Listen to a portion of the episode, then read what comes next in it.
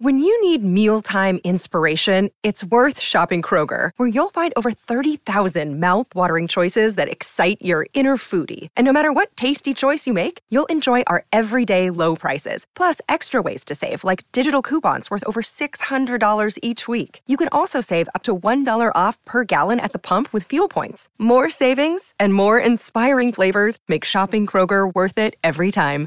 Kroger, fresh for everyone. Fuel restrictions apply.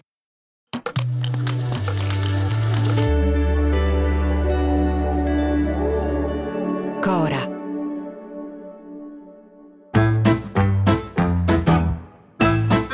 Sono Luca Bizzarri, questo è un podcast di Cora Media e si chiama Non hanno un amico.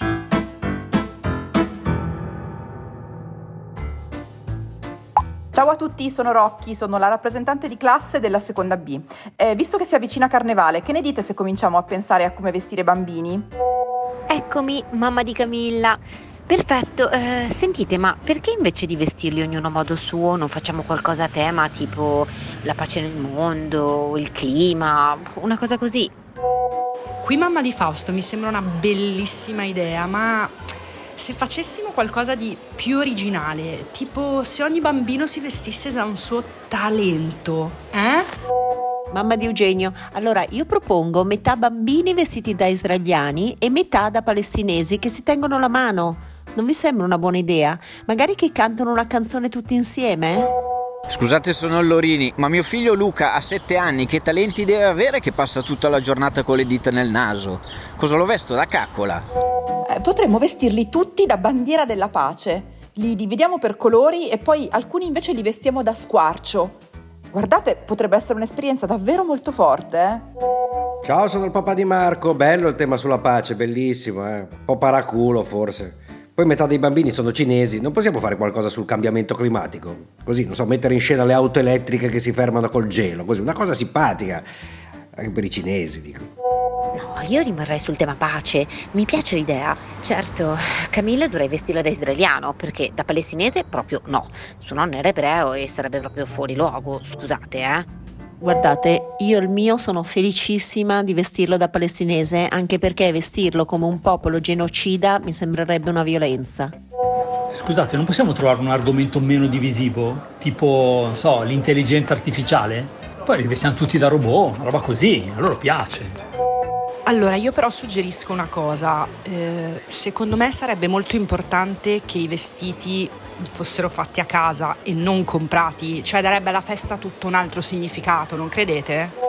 Eh, intanto il Lorini è su un tetto che sta facendo un intervento. Magari anche a fare il vestito no, eh. Allora voi mi dite cosa vi devo comprare e io ve lo compro. Che tra me e la mia signora la sera ci abbiamo mica la testa per metterci lì a sforbiciare dopo una giornata di lavoro. Fate i bravi. Ribadisco che Camilla da palestinese non me la sento, ma siamo sicuri che i bambini si dovrebbero dare la mano?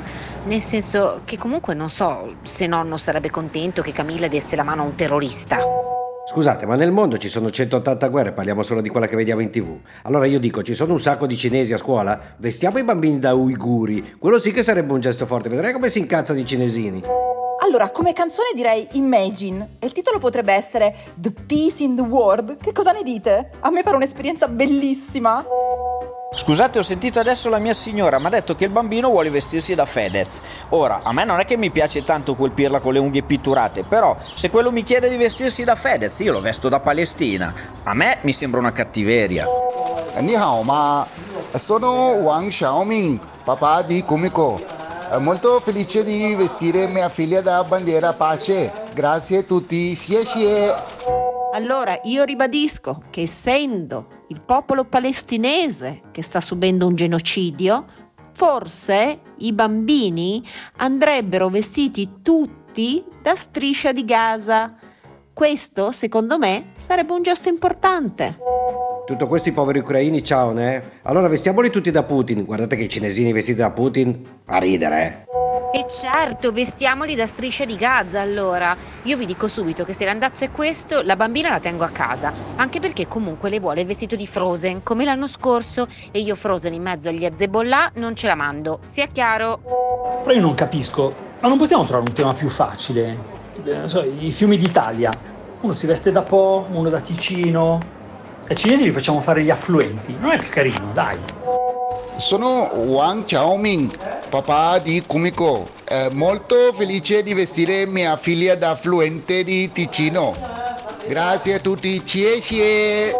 Imagine all the people sharing all the world. You. Allora ascoltatemi bene, a mio figlio gli pitturo le unghie, gli disegno un tatuaggio, gli faccio i capelli da pirla e poi lo mando a scuola col vada via al Q. A voi è la pace del mondo, che mi sono qua sul tetto, che fa un freddo della madonna, vada via al Q. A domani. Commenti, suggerimenti, insulti o donazioni in denaro potete scriverci a nonanunamico@gmail.com o nonanunamico@coramedia.com. Non hanno un amico è un podcast di Cora News prodotto da Cora Media. È scritto da Luca Bizzarri con Ugo Ripamonti. La cura editoriale è di Francesca Milano. La supervisione del suono e della musica è di Luca Micheli. La post-produzione e il montaggio sono di Cosma Castellucci. Il producer è Alex Peverengo.